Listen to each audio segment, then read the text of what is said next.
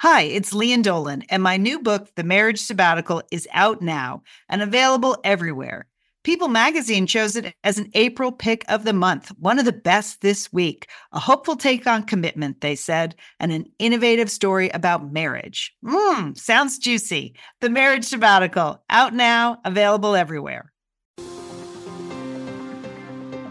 You're listening to Satellite Sisters. What's a satellite sister? The person you call when the best thing in your life happens or the worst. The person that gets you up, gets you going, and gets you through. And every once in a while, changes your mind. This podcast is part pep talk, part weekly check in. Like grabbing coffee with a friend. Thanks for being here. Welcome to the Satellite Sisterhood. You're listening to Satellite Sisters. I'm Lian Dolan. I'm a writer and producer who lives in Pasadena, California, with two college age kids and a dog and a husband. And I'm here with my sister, Liz Dolan. I'm Liz Dolan. I am a former corporate executive. I live in Santa Monica with my dog Hooper. And just FYI, I am not changing my privacy settings this week at all. So, in case you haven't heard from me, if I'm the only person you haven't heard from on this issue, that's what I'm doing. Julie. Okay. I'm Julie Dolan. I live in Dallas, Texas. After living and traveling all over the world, I'm an empty nester and an urban nana. All right. Hey, it's great to be back, you Welcome guys. back, Lian. Thank you. I thought maybe you would be opening an Italiano or something. You're back from your adventure. I know. It Is was- she wearing a toga or something, Liz, this morning? Looking stylish. Do I? Looking Thank you. I had a scarf on. I thought that was one too many layers, but I did. Yeah. And of course, I've been waking up at 4 a.m. since I've returned thanks Yeah. to the jet lag. So I've been literally up for hours and it's 9 a.m. I know on the, time Coast. difference from the West Coast to Europe is really It's rough. It's, debilitating. it's, ten, it's 10 hours. It's a long trip and it's a long recovery. Yeah. But I had a fantastic time. okay. So more good. on that. More on that later in the show. As usual, we have a full show.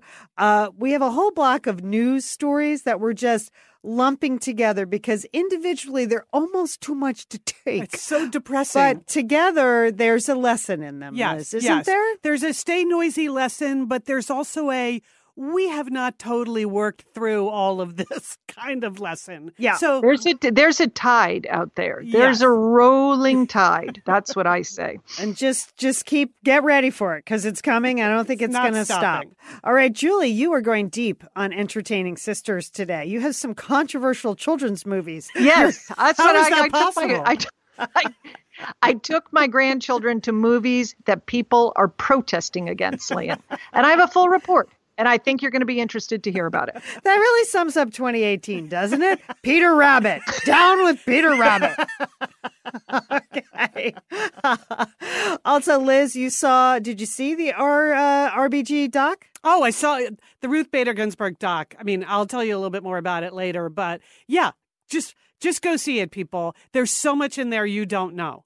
Okay, fantastic. And then you have other stuff, but also you and Sheila went to see Paul Simon last night, a last minute A Paul last Simon minute thing. gambit. Yeah, Lian, I woke up with a song in my heart. That's all I can say. I might even sing when we get to that. it's all still in my head. All right, so that's a full show, and we have a few other stories too that we'll get to, including an Operation Sea Turtle update. But I I am back from my European odyssey. It felt like you were gone forever, Lian. Yo, I was gone ten full days, Uh-huh. and that was a good long trip. Frankly, So for Julie and I, it was two full shows. Yeah. I think that's why it felt so long, Julie. Two I know, shows I know, complete I on our own. We were worried, Lian, what, what you would think of the two shows we did. But I, but you said they were pretty good. so I far so good. And, and some segments I thought were very good. Wow. some were, some were very good. I feel better now, Lian. Thanks. so, um, but just to refresh people, I went to Rome and Paris. I met my college age son, Colin, who'd been studying abroad in Greece and in Florence. I met him in Rome. We spent five days in Rome, including a day trip to Pompeii, and then we went to Paris. And I know Rome and Paris, people go there, right? It's not monumental, except I hadn't been to Western Europe in 27 years. So a few okay. things had changed. Really? So this is the part of the show where I'm just going to make some broad cultural observations and engage in stereotypes. Okay. Okay, yes. And then Way I'm to go, good. Lian. That's because we're very evolved here. Good. But That's what tourists do. I know. Yeah. And I know that you guys have been to Europe a lot more than I have. Liz, you worked pretty Right. regularly in Rome. Mhm. Uh, you Yeah, I did. uh, At your last job. Julie, you're constantly traveling. You've also been there. But for me, it had really been a while. So Europe has changed in general, uh, if I could say that. or And maybe it's you. It's and well, I know a couple of things. My language skills have deteriorated pretty badly. So my high school French and my college Italian were both pretty rusty, Mhm. but I did attempt to employ them. But I can say this number one thing that has changed so many more people speak English than they used to. Mhm. I mean, that's not even funny. Like, you, I mean, when I went to Italy the last time, a couple times in college and right out of college, because I spoke Italian, I was the only one in the group that spoke Italian. Everything was on me. I had to do all the ordering, I had to get all the hotel rooms, I had to figure out the train station. It was kind of stressful.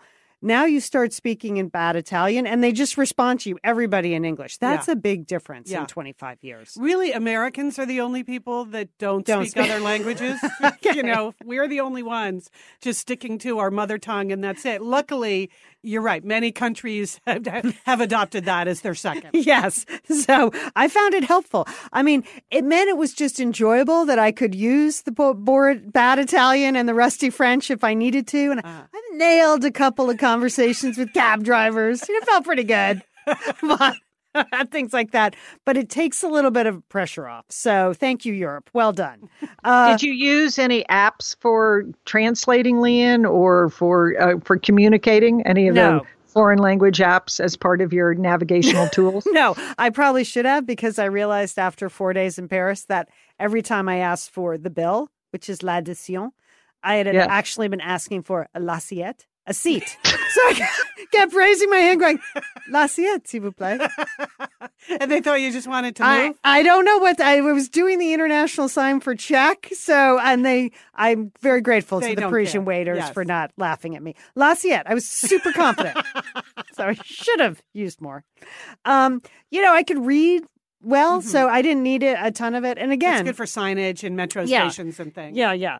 So, okay, the euro, fantastic. I mean, Not I know- that constant changing of money. holy cow.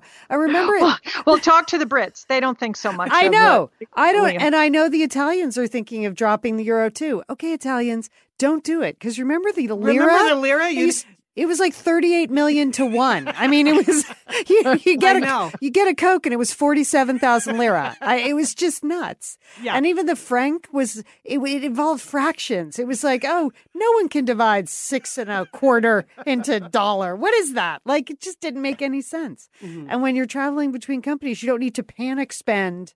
Like, Yeah. oh my gosh, I have all get this rid of lira. all my lira. It Yeah. was fantastic. So I, I'm all for the euro. Euro. Eurozone, you're in. All right, roller bags. No one is backpacking through Europe anymore. Remember those giant backpacks? The big frames we had? frames? Yeah, yeah. Uh, we looked like idiots and we couldn't get into the trains. And now everyone has a roller bag.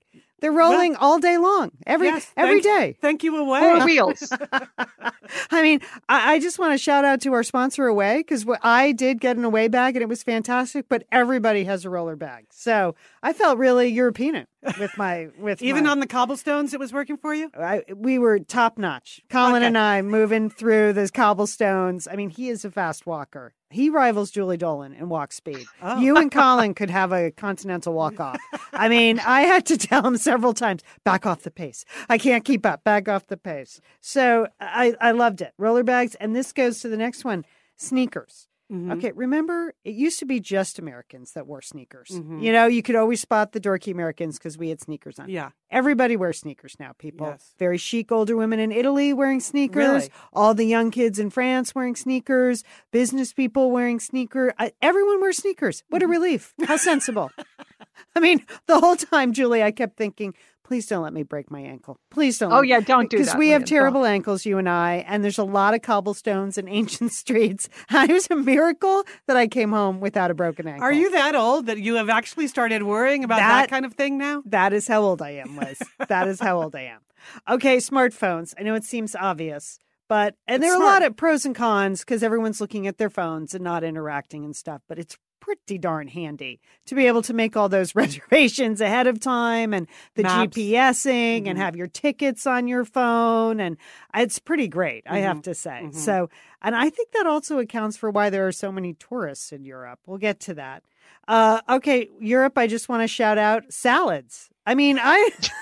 Is that a new development in the last 27 years? I have to say, I really thought California invented the big giant salad. You know, we have big, delicious, juicy salad here. We do. You know, filled with all kinds of tasty treats in it from nuts and produce and Avocados. yeah, avocados and everything. It's like my favorite part of California, the produce. You know, we That's why just they call it the salad ball, right? it is. that whole Central Valley. Yeah. And then both in Italy and in France, giant, juicy, fennel-filled salads with They make it for all the Americans that are traveling, Lian, because that's what they uh, they get into those restaurants and they ask for a big salad. There you it's go. just fantastic. I loved it. I loved it. All right, and I have good news for people who drink rosé. Mm-hmm. Even the sophisticated Romans and Parisians drink rosé. Mm. I mean, everywhere, rosé all day. So if that's what you want to do, go for it. There's no shame. So you were partaking? You bet. Yeah, I mean, not a lot because I was just with Colin, and it's just us. Yeah, I mean, you know, but uh, yes, with a salmon salad, a glass of rosé, Liz. There's that says that's Sounds living. delicious. Same thing you would have at home. It is. It's- Except everything was a little bit better because you were in Paris or Rome. Yes. And then it's just a pleasure to be in two countries that appreciate coffee that doesn't include whipped cream. I mean, the coffee purity in Yeah. Rome and Paris is strong. Like, I mean, those Italians, the last thing they need is that espresso. I mean, they are going 100 miles an hour. They are talking over each other and talking with their hands and driving crazy. And they whip into those espresso bars and they just set them up a single Yeah. shot and they throw it back. They stomp out of the espresso bar. It's not called espresso for nothing. There's It's no- express. There's nothing splendid. There's no whipped cream. Mocha is not involved at No, all. I no. just loved it. They also are extremely judgy about Americans who drink lattes after lunch. I know. That is just so not done. Yeah. I got a real talking to from many of my Roman colleagues during my business. No, nobody in Italy would ever order a coffee with milk after lunch. Yeah. That just would not happen. I was terrified to order any. Yeah, I just stopped drinking coffee before noon. I knew Uh-huh. that that was a thing back in the day. I didn't know if they still, Still held the thing. same. Still, Still a a thing. thing. Well, because they just they just stomp in and they order those espressos. They shoot them and then you just they're out. It's the whole transaction takes like 32 seconds. Yeah, well, venti is not a word Yeah. either. So that do we they would never have the quadruple size, you know, Slurpees full of coffee that we have in America. That would just no Italian would ever drink that much coffee. I just loved it. I loved it. So those are just like general, like getting back into Europe and like, oh my gosh. But Rome and Paris are both big global cities. And Mhm. there are a lot of tourists. That's the other thing mm-hmm. I noticed now that was really different than 25 years ago. Is that just me? I mean, I feel like yes, it is. No, there are a lot more. There are a lot more tourists. Okay. It's it's you know it's much more accessible. People want to travel. It's easier to travel, and they want to see these great cities. So they mm-hmm. go. Yeah, They I- take their roller bags and their sneakers, and they're they're off. Off they go. Yeah, I think because I think the internet has sort of opened up the idea. It has made it a lot easier because there were just a lot more lines in places I didn't remember lines. Mhm. Like we were in Paris for four days, we never got into Notre Dame. Really? You know, just lines wrapped three, four hour lines, and I don't Hmm. Recall that. And I don't recall that. the same thing at the Vatican. Like the line was wrapped around St. Peter's Square. I well, I think that was always So kind of a hot spot. may, may, I have to say, when I was in Rome, I was like, what did I do here in college? I think we just sat on the Spanish steps for four days because I don't remember any of these things. But just in general, I just noticed a lot more like Mhm. lines and tourism and things like that. Things that it's so, so it struck me. So I have a special report on Rome now. All right, Okay. so that was my generalization. Like if you're going to Europe and you haven't been there in a hundred years, you're welcome. I think I've prepared Maybe you you could run a, your own special orientation course, Lian, for people like yourself. For the once every quarter century club. I'm not alone. I've talked to quite a few people who also haven't been there since college. Yes, it or happens. never, or never. never, Yes. right? It just- happens. It happens. It happens. All right. So here, when we went to Rome, it was exciting because my son has been studying ancient history and Renaissance history. That's what he's been studying this whole year at school. And then he took Latin for four years at college. So he had a the lot boy of. after your own He really is. I didn't want to say that, Liz, but yes, that's true. And those are things that I'm interested in. I don't know as much about the Renaissance as he does, um, but I know I, I enjoy Imperial Rome. And so, so that was our focus, those two areas. Like you Uh-huh. could go to Rome and do something totally different. You could eat your way through Rome or drink your way through Rome or, shop, shop, your yeah. way through Rome or do modern design. Uh, we know we stuck with Imperial Rome and the Renaissance. And we had a fantastic time. He was just brimming with the confidence of having been abroad for eight weeks and, you know, studying these things and then seeing them. So he had a lot of information to add to every place we went. And I was surprised. And again, this is going to make me sound like an idiot. Like, there is a lot of new old stuff in Rome. So mm-hmm. Rome looked really different than I recall. And I thought it was just me, and maybe I never left those Spanish steps. But they have actually done a lot of excavation and a lot of work in the last 25 years. Yes. Apparently, around the year 2000, around the Jubilee, they decided to really spend a lot of money excavating things like the Roman Forum, which is thousands of years old, Mhm. and creating new museums and relocating things that were in sort of like badly lit wooden sheds to beautiful Richard Meier buildings. So I, I thought it was me the first day. I'm like, this isn't at all how I remember this looking. And I thought there was a big traffic circle here. And what the heck is this museum? And so I went home, I brushed up and like, oh, yes, all new stuff in Rome. New So- old stuff. New old stuff, which was fantastic. Good on you, Romans. I Yeah. mean, way to go. Because that stuff, as we know, I think the rest of the Italian economy appears to be collapsing because people are just drinking coffee and I don't know what else they're doing.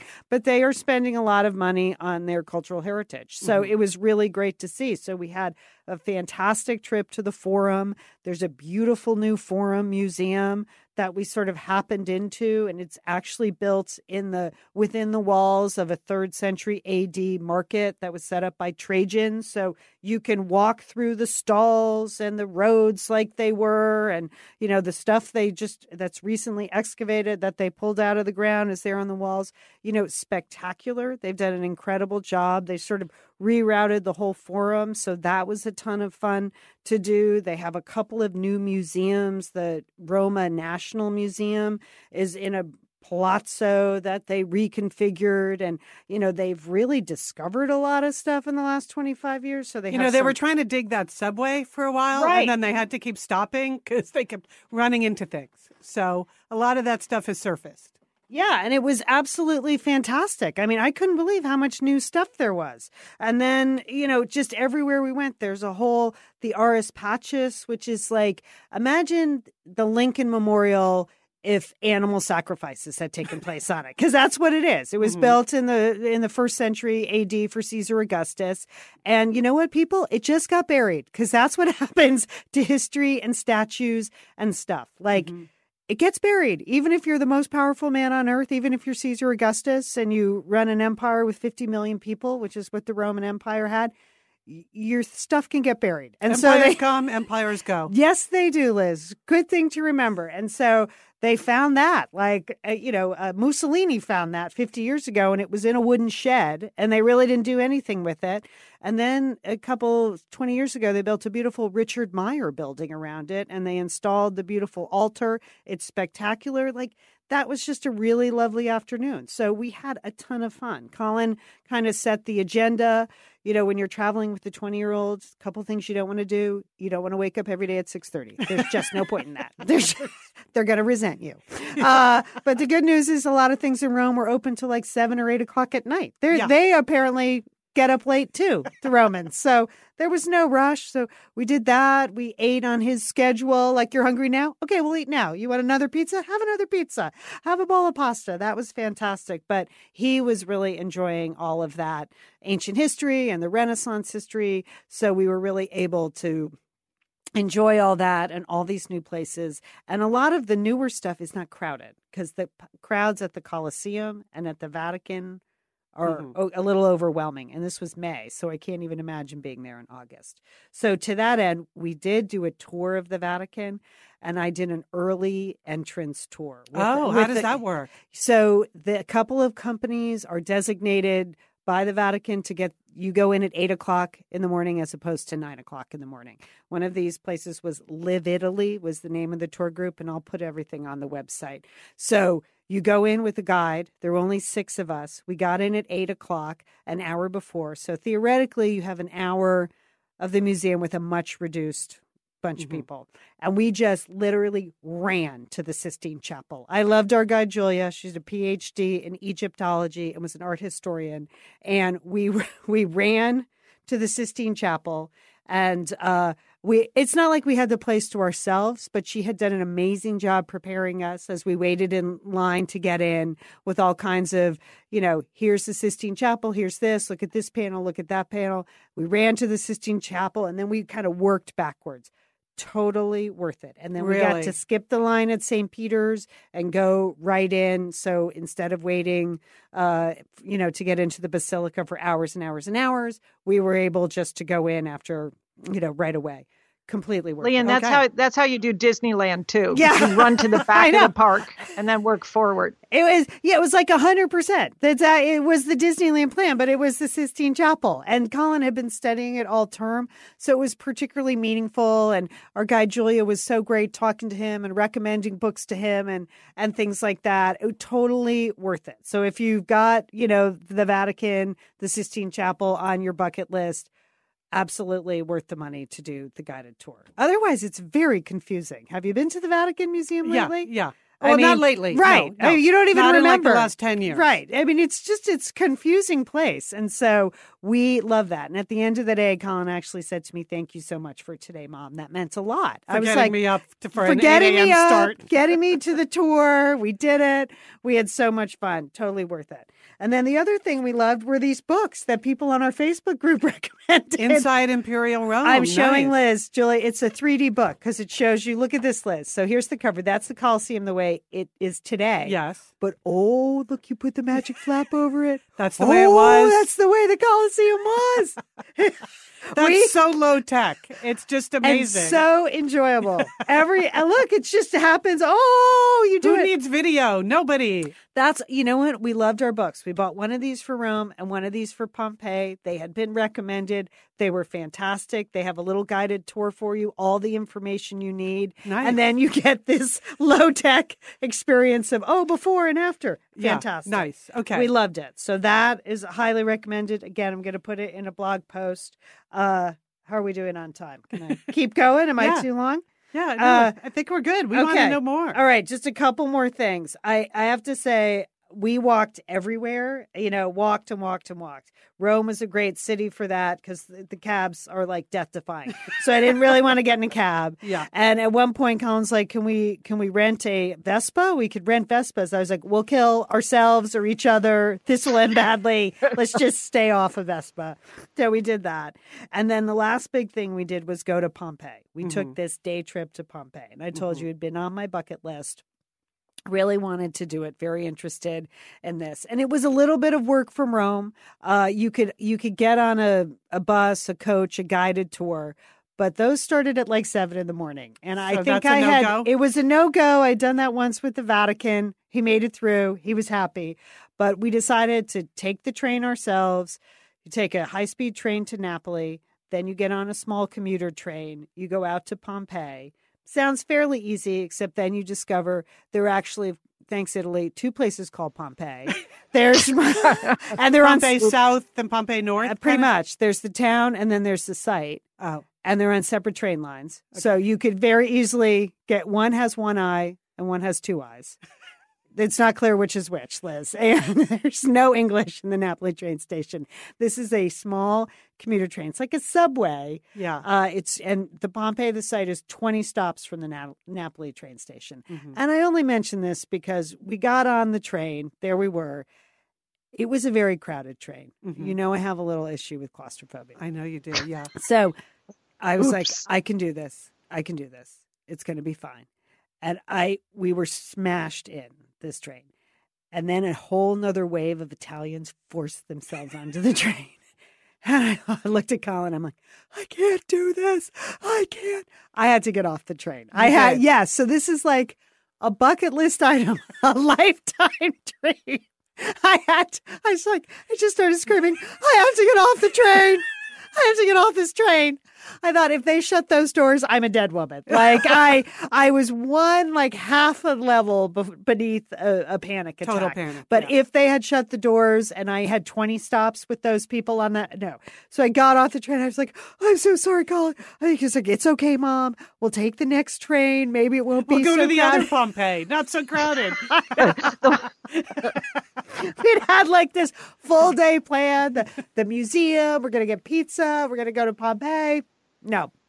We got on the next train. I'd- I had a Coca Cola, Liz, because that's what you do. And then I got on the next train, not crowded at all. It was completely fine. But that, it almost stopped me dead in my tracks. So Mm-hmm. I just want to warn people if they decide to do the train route, just just be careful. And but that you've been to Pompeii. no, right, I never have. Yes. Oh, Julie, Julie, you've have been. you been there? It's fantastic. It's amazing because a lot of times you can't visualize how things actually, you know, what actually happened there. But in Pompeii, you can actually visualize what happened to that town. Yeah. Right, Lian? It's it's an amazing site. It lived up and exceeded Yeah. every expectation I had. I mean, it was absolutely fantastic.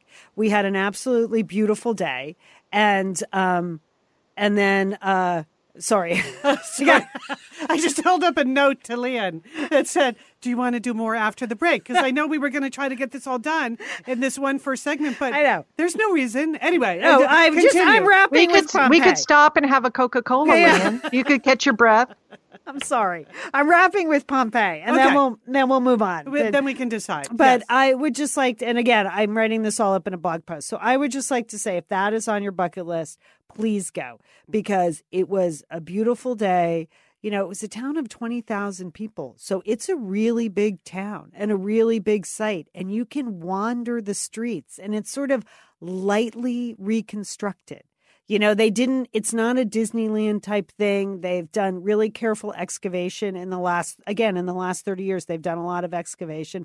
They put together a few things, but not so much that you Yeah. feel like it's hokey. It's like Ephesus in Turkey. I've been there. Same thing. Okay. They've reconstructed part of it. Like there's the big library that they've kind of put together, and you can get generally get the gist of what the homes look like and what the baths look like. But it's not, yeah, some It's- Disneyland recreation. Yeah, it, it was really great. And that, and what surprised me most about Pompeii was maybe this is being from California. You walk into these houses, you're like, oh, I'll take this. Yeah, I could totally live here. You know, it's like they were spectacular homes from 79 AD, you know. Open courtyards, baths, murals on the wall, like great gardens. Kitchen islands. Yeah. Stainless steel appliances. If Out- you- outdoor kitchens. If you squint, yes, plenty of those, Liz. If you squinted, Liz, you'd get all those things. So that was like a hundred percent bang up, totally worth it, even worth the panic attack. We never made the Great Museum in Napoli Uh-huh. because Because of the my panic attack. issue, but I'd like to thank my son for standing by me. but we had a fantastic time. So I'm going to do Paris next week, but I Oh, just great. wanted Okay. to do like all of Europe first and then Rome today. And there will be blog posts with everything we did, all the places we went. Links to Livitaly and Yes. other things. Thank you so much for all your recommendations, some of which we used, some of which we didn't get to, but it was because we just had a very full schedule and a super duper enjoyable time. So it was really, as people said, kind of a trip of a lifetime. It was very special to be there with Colin. I hadn't really anticipated that. So, um, so we really had a lot of fun. All right, we're going to take a break and then we're going to get to the you know some of the not fun news of the day. And Well, then entertainment. and then entertainment. So stick with us. Uh, but first, we want to thank Harry's. Harry's. All right, Liz. Now, now we need to get to the news, Yes. which I really blissfully avoided. I have to say, It's kind of nice to get a break from it, was, isn't it? It was fantastic. And also, when you're in Imperial Rome and you realize empires last for a thousand years, you have good years and bad. You know, or Things go- decades. It does give you perspective. It certainly does, Julie. Yeah. So the day to day is not always good. But there was a block of stories at the end of last week that I just thought we should mention, kind of under the Stay Noisy banner. Julie, you and I were talking about this stuff a little bit. There's, you know, in case you think that like the Me Too moment is st- like time for that to go away, let's just move on with our lives. We think we've made our point. I would say, like the end of last week proved to us that no, it's really just beginning. And here are a couple of the examples of things that happened last week that I wanted to mention. The University of Southern California, USC, right here in LA. We talked last year about the story they had about their meth smoking med school dean. Do you remember that? Right. When we had Yeah, that discussion. It's a really, really a pillar of the medical community, Lian. Yeah. And Liz. Yeah. So he was, they found out that he was smoking meth and he was with prostitutes in hotel rooms. And he just sort of quietly got retired and was allowed to stay on the faculty. And okay, that did not go over well. Um, but then what happened over the last several weeks is the longtime campus gynecologist, his name is George Tyndall. They realized that for decades, for decades, this guy had been making sexual comments and touching patients inappropriately during pelvic exams. Like, so he's your campus gynecologist, right? So you're a 20 year old girl going in for a routine exam, and this creep is doing all of the exams. And things are getting reported and ignored, reported and ignored because he's a doctor in the campus health services. And, you know, this is some, you know, very important guy within the campus community. And USC is really, you know, they're kind of trying to hide what's going on because we don't want to admit that our own campus gynecologist has effectively been assaulting the women of the university. So, what they did when they finally realized they had to deal with it, they drew up a secret deal and he left with a financial settlement.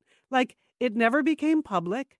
Uh, they paid him off, and USC did not inform either the state medical board or law enforcement that basically this guy had been assaulting the women of the community for decades. Three decades at the campus health center. So this became public by the LA Times. Lee and I saw you tweeted out on this. Good work, LA Times. Yeah, they've been doing great reporting on this. yeah. I mean, so- USC is a very powerful organization here in Southern Super California. Super powerful. So that's, I mean, it, it's a it's a landmark organization.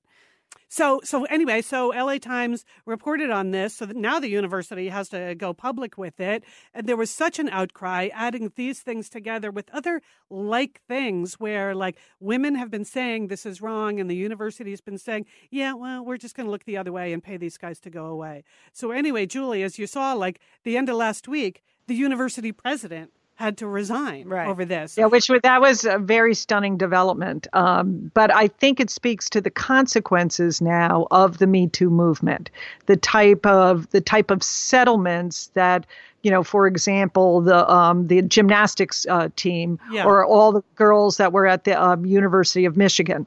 These are you know five hundred million dollar settlements. That these are the kinds of things that are going to bankrupt the universities. So. So yes, that president does uh, deserve to resign, and that I think, as you said, Liz, this is the beginning, not the end of it. I mean, this is, you know, it's it's so shocking that it's 2018 and all of this stuff is going on. But I guess the good news is that there is this awakening that people aren't going to tolerate it. Yeah. Yeah, and that's why I get frustrated when I hear people saying, "Well, okay, we get, we get it now. Time to move on." Or, "Oh, now everybody's afraid to do anything or say anything." I mean, these are people who are assaulting their patients, Yeah, you know, or yeah. smoking meth and running the med school, you know, or deciding to ignore that and not report it to a medical board. So there does need to be a reckoning. So the the second story last week was the news that Morgan Freeman has now been accused of all kinds of you know, you want to say bad behavior, but it's more than that. It's a little You bit know, more than that. Sexual harassment. Yeah. And, you know, I mean, I love Morgan Freeman. I mean, we we love. He's the executive He producer. played of Madam God, Liz. Secretary. He He's played God. Yes. It's on the of God. Supreme Court at Madam Secretary. Yeah, Uh, this was yeah. a blow. Yes, I worked with him directly at National Geographic because he does the show The Story of God for Nat Geo. Anyway, this is someone that you really want to believe in. Anyway, so when all this news came out last week, one of his statements was, I'm sorry if people interpreted my attempts at humor uh, as, you know, something that was harassment. And, you know, if you actually read the story, Yeah. what he's accused of doing is these are not things that could be misinterpreted as humor. Unless, No. you know, he's like lifting people's skirts in the workplace or standing nose to nose with them in staff meetings and looking them up and down. Like, this is way beyond humor. So I.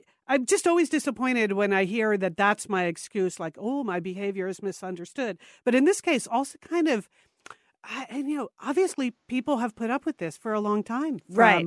From, yeah, I there- it's mean, a tol- it's a tolerance in the workplace because he was a very famous and outstanding actor, you know, and he was very valuable for to all the organizations that he worked for, right? And Yeah, so, you yeah, know, right. if he was a he's a big movie star. Yeah. Right. And then and then the, the third piece of this was the whole arrested development interview and the backlash to that. I'm not sure how many of you read that or read about that, but basically the cast of Arrested Development was doing an interview with the New York Times, with a reporter at the New York Times. And it was all of the men and the women in the cast. And because Jeffrey Tambor is in the cast of Arrested Development, and you know, he was fired from uh, Transparent because of sexual harassment and inappropriate behavior. So the reporter asked about this. And as they're discussing it, the uh the woman Jessica Walter, who is the star, she's what's her name, Bluth, whatever, Mrs. Bluth. Yeah. Um, she start they start to talk a little bit about how harassing he was towards her, and all of the other men in the cast sort of jump in and start excusing his behavior. Like, yeah, like Jason Bateman said, I wouldn't do the show without him. Yeah, this is kind of the way things roll. We're families, and families have arguments. And what was so stunning about this is the audio exists and the New York Times posted the audio so you can actually listen to this conversation. You can listen to Jessica Walter who said she's been an actress for 60 years, 60 and Yeah. something this bad had never happened to her. Right? 60 years. What more do you want from us people? I don't know, yeah. She, she stayed styling for 60 years. And that uh and you hear the like younger men on the cast all jumping in and and making these excuses and but kind of saying not to minimize it, but you know, this is the way things happen and people have their process. And I think some of it comes down to this accommodation of like geniuses or stars, uh, whether they're, they're actors or business people. You look at Harvey Weinstein or you look at these, I mean, meth smoking med school deans Right. being ac- Right. accommodated.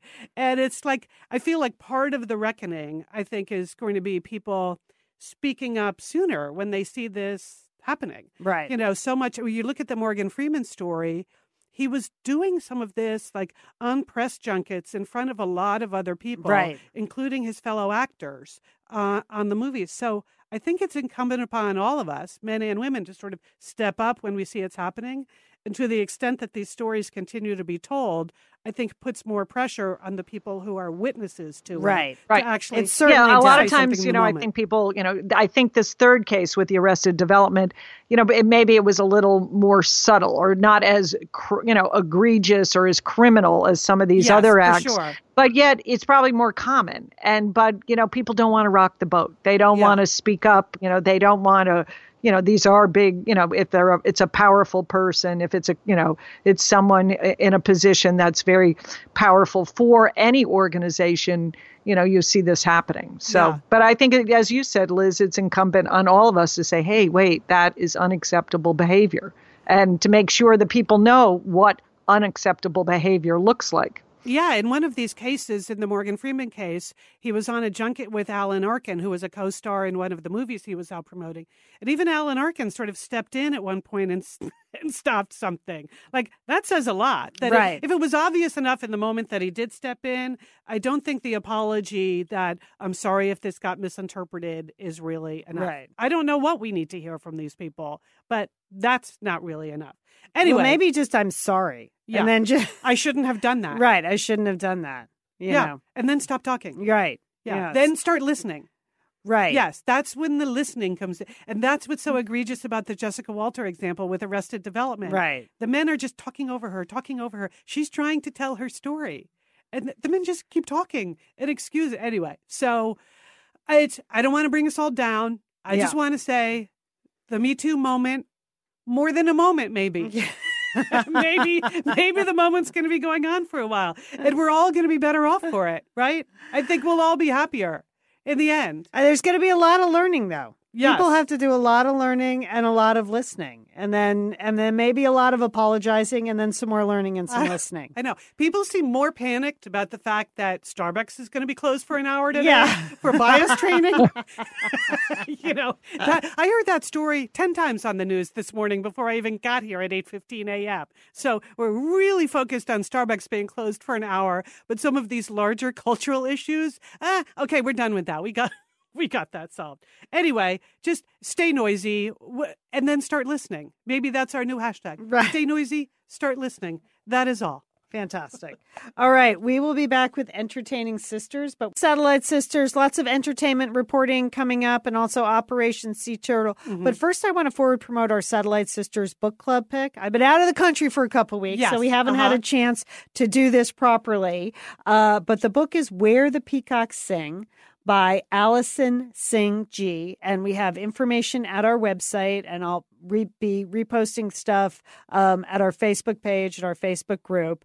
Alison will be with us in the studio next week. So, and she is a friend of mine. I've gotten to know her through various writing groups, and I'm so happy that she can come in. This is sort of a charming, delightful memory. It's a great place to kick off the summer because it's like a travel book to India. It's the story of how she was this very high profile, you know, material girl journalist in Hong Kong working for People magazine, and she fell in love. She's a Chinese American, and she fell in love with an Indian journalist, and then she travels to his home country to meet her in laws and also to discover that they're sort of landed gentry.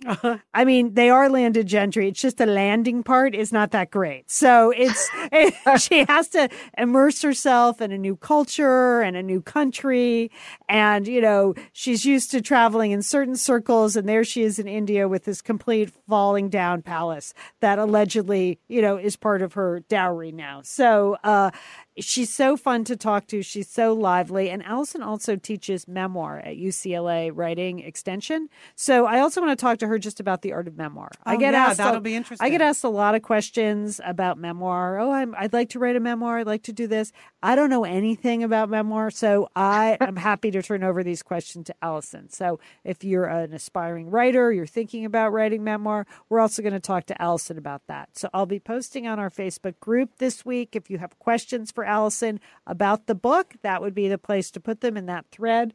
The book is called Where the Peacocks Sing A Palace, a Prince, and the Search for Home by Alison Singh Gee. And that's next week on Satellite Sisters. I can't wait. Sounds good, Lee. And you know, we t- we were talking off air about how we really want to recommend more books, more movies, more concerts that we go to because we do a lot of these things. So I have a couple book recommendations in addition to our book club pick. And I'm not calling these reviews. I mean, these are just picks. You know, you're looking for a book, you want something to read, you're taking a trip or whatever. I've got a couple for you. The first one is Sometimes I Lie by Alice Feeney. I don't know if you've read this book. No. Have not. No. Okay. So this is okay. Here's everything you need to know about the book, and it's described in the first page. It says, My name is Amber Reynolds, and there are three things that you should know about me. Number one, I'm in a coma. Number two, my husband doesn't love me anymore. Number three, sometimes I lie. And that's how the book takes off. So this Oh, is wow. a real thriller book. You want something that really engages you from the get go, uh, and you have something, and there are all kinds of clues, and you have to figure it out. This is the book for you. And when you read it, I want you to write to the f- Facebook group and tell me what the ending means, okay? 'Cause I am still not certain. As of this morning, I have a new theory, okay? Just as I was reviewing this before the podcast, I was like, aha, maybe that's what happened. So th- if you like thriller books, this is the one for you, okay? Okay. So I, I recommend that. My second recommendation is Little Fires Everywhere by Celeste Ng. Uh, Now I don't know if you if I you've keep ever hearing read about this. Yeah, I this know is- so many people that have loved it. this. Yeah, just run, don't walk. Uh, get your uh, you know run over to the computer to your bookstore, whatever. Go get yourself a copy of this. This is set in Shaker Heights, Ohio, which is considered a very super, a s- progressive suburb, and it's the story of two families and this sort of what happens. It has excellent themes of motherhoods, of the weight of secrets, of lives revealed, of lives lived differently. So I it's just so well written. It's the observations about teenagers growing up in a suburb, about the families. It's, it's just well done. And again, just so engaging from the opening page. I highly recommend that book. Okay. okay. Oh, All right. Strong. All right. Strong recommendation. All right. Two strong recommendations. And then over the weekend, Urban Nana was in full operation. I had we we were taking care of our three grandchildren here in Dallas, Texas, and it was a long, hot weekend here. Very hot. We had three kids, many, many, many days of of uh, all together. So we we saw some movies, and and I ended up we ended up seeing movies that two of them they were just highly controversial. And but i wanted to talk about what we saw and how you know and what i thought about it. The first one which is now available for rental is the the peter rabbit. This is the james corden version of peter rabbit. And this was a movie that came out in the spring in late april. And it was immediately boycotted. Uh, it's an animated movie it has both real people and animated, you know, bunny rabbits that talk, you know. So I thought, good, a good. I love talking animal movies, yes, right? Those doesn't? are the best. Yes. Um, but but it was boycotted by a group because one of the scenes in the movie, this the young Mr. McGregor, as you remember the tale of Peter Rabbits, that he has a food allergy to blackberries, a life-threatening food allergies, and in the movie uh, the rabbits are throwing blackberries at Mr. McGregor, and he has to use his EpiPen to revive himself. Uh, uh, and uh, the Kids with Food Allergy Foundation, which is a division of the Asthma and Allergy Foundation of America, when they saw this movie, they protested it to um, to the uh, to the movie producers because they said that you know for parents of children with life-threatening uh, allergies that this scene was very you know insensitive to their needs and that it could cause a great deal of anxiety because you see young mr mcgregor really in distress trying to find his epipen before epipen before he uses it.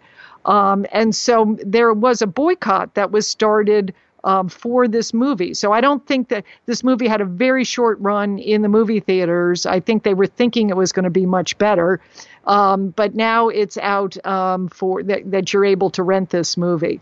And um, and I think that it's appropriate that um, that the Kids with Food Allergy Foundation and um, and others protested this because number one, it wasn't critical to the scene to the scene. I mean, mm-hmm. to the story and why they had to have someone, you know, an adult in distress using an EpiPen, I don't understand, right? Yeah. I don't know, hard to say. Maybe maybe what was their argument that it sort of raises consciousness about those kinds no, of issues? No, no, it wasn't that thoughtful. No, it's this movie is is think of like a it had sort of Home Alone kind of slap slapstick violence. Oh, the, you know, oh. the bunnies attacking Mr. McGregor, and so it's been a while so it was just a device. okay.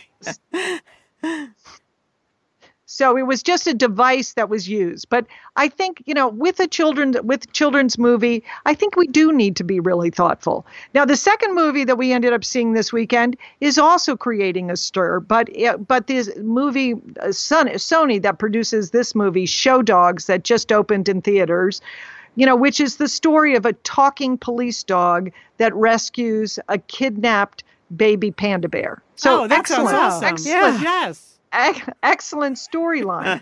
but as part of this, the police dog, who is this just very charming Rottweiler, he has to go undercover uh, in a dog show. And as you as you two dog lovers know, and as anyone that's ever watched a dog show, that is part of the dog show um, uh, performance that you have to be examined by the judge, and that there is a genital examination as part of that judging. So in this movie, um, they are preparing this police dog for that genital examination, and they use some very sort of you know, sort of in again inappropriate language. They they tell the dog to go to his Zen place, mm-hmm. uh, to just to make it through, you know, having someone else, you know, touching him. And the National Center for Sexual Exploitation of Children, they spoke up about this movie and they said, you know, that's wrong. We don't, you know, because because you've created these lifelike animals that are talking, it's almost as if you're telling families and children that you know that this is how you're supposed to you know, handle that kind of situation when someone is touching you in mm-hmm. their private parts mm-hmm. uh, and w- the good news in this case is the studio made a new listen to this protest listen to this complaint and made it took that out of the movie and made yeah. a new cut for the movie which uh, which is really sort of limits they the dog still has an, an, examination but you know there's not there's not this this talk about oh you just have to tolerate it and let it go and i think this is you know liz to use your expression stay noisy these are two cases where you know parents of children organizations that support and and represent children spoke up and spoke back to Hollywood and said, "Hey, you know, you can really change these. It wasn't going to ruin the movie, right? You know, the panda bear still gets rescued, you know, oh, and you just oh. don't have to make thing. a cute, crude joke about that. Yeah, yeah, yeah. Okay, all right. Well, that's good. So, Show Dogs and Peter Rabbit. So, I would recommend. So, in yeah, so I would recommend both movies, Show Dogs and Peter Rabbit, uh, Urban Nana approved. I thought they were okay. Okay. oh, great. We cover it all here on Satellite Sisters. Um, so yesterday, well, let me go back a little bit. I I have really been trying lately to go to more live stuff, like get out of the house, go to things, live theater, performances, whatever. So when I saw in the paper weeks ago that Paul Simon was starting a farewell tour here at the Hollywood Bowl, I thought I should really get tickets to that. That is the kind of thing. I love Paul Simon. I've always loved Paul Simon. But did I, sisters? No, I did not. Because you think, you know, one thing is another. How are you going to rally people? So then last week, I guess it was either Tuesday or Thursday, whatever. The first part, he was doing three performances with nights in between. Then, so he did the performance, and now I'm reading the review in the paper. I'm like, okay, I got to go the go to this. So I start emailing around, trying to find friends who want to go nobody eh, people were busy on monday night it was last night like everyone was booked already and each day like Friday, I tried a few people. Saturday, I tried a few people, and then I kept going to StubHub, and there were still some tickets left. left, and on Saturday, I even almost just bought a single ticket, which I have done before. I can go to things by myself, but there's something about going to the bowl and Paul Simon. I felt like I really wanted someone to go with me.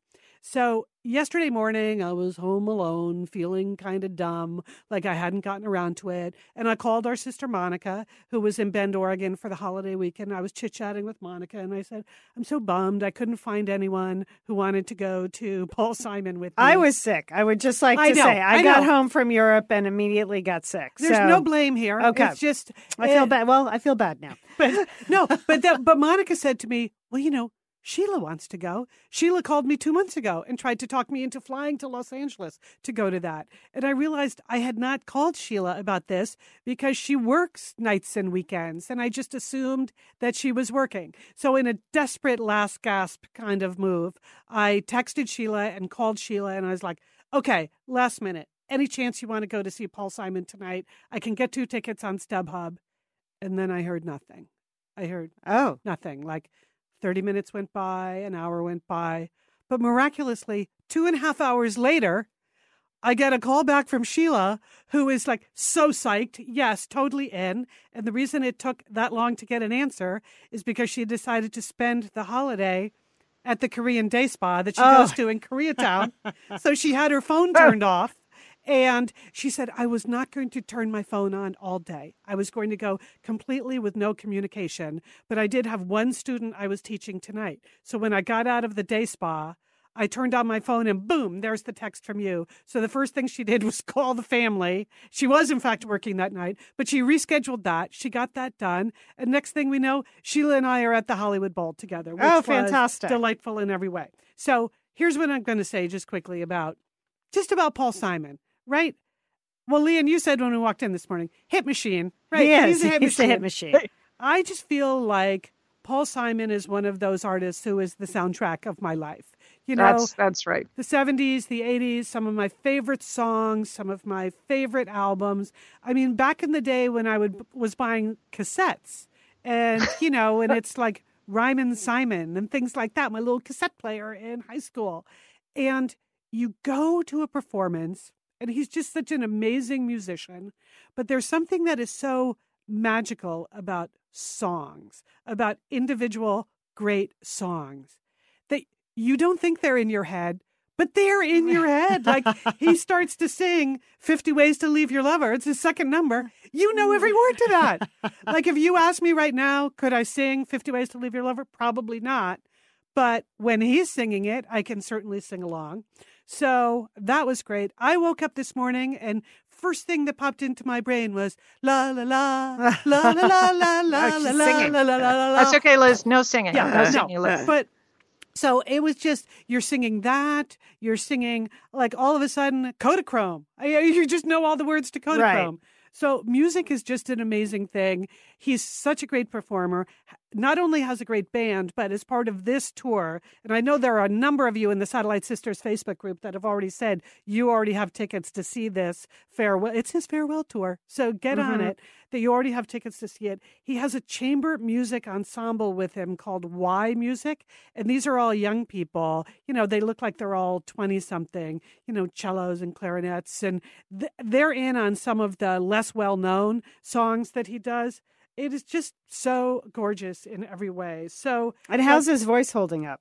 pretty darn good. Okay. Sheila and I both felt like he can really sing. Oh, I that's mean, great to hear. he- it's not like he's struggling through things. Yeah. He seemed to be having fun, some kind of, kind of rambly, chatty stories. But, you know, yeah, when he sings, you start to cry when he sings like Homeward Bound. Yeah. But then Oh. we just jumped to our feet at me and Julio Oh, down yeah. by the schoolyard. Sheila and I dancing in the aisles. Uh-huh. So anyway, it was it was awesome. It was one of those things that I'm so glad I went. Yeah, would've- good. I'm glad I- you went, I would have woken up this morning and thought, well, that came and went, and oh, that's too bad. But when we were there, sitting in our seats, Yeah. we were so psyched. So that's my advice: get up and go. Whatever you're thinking you should go to, go to it. Go Go, to to, it. it.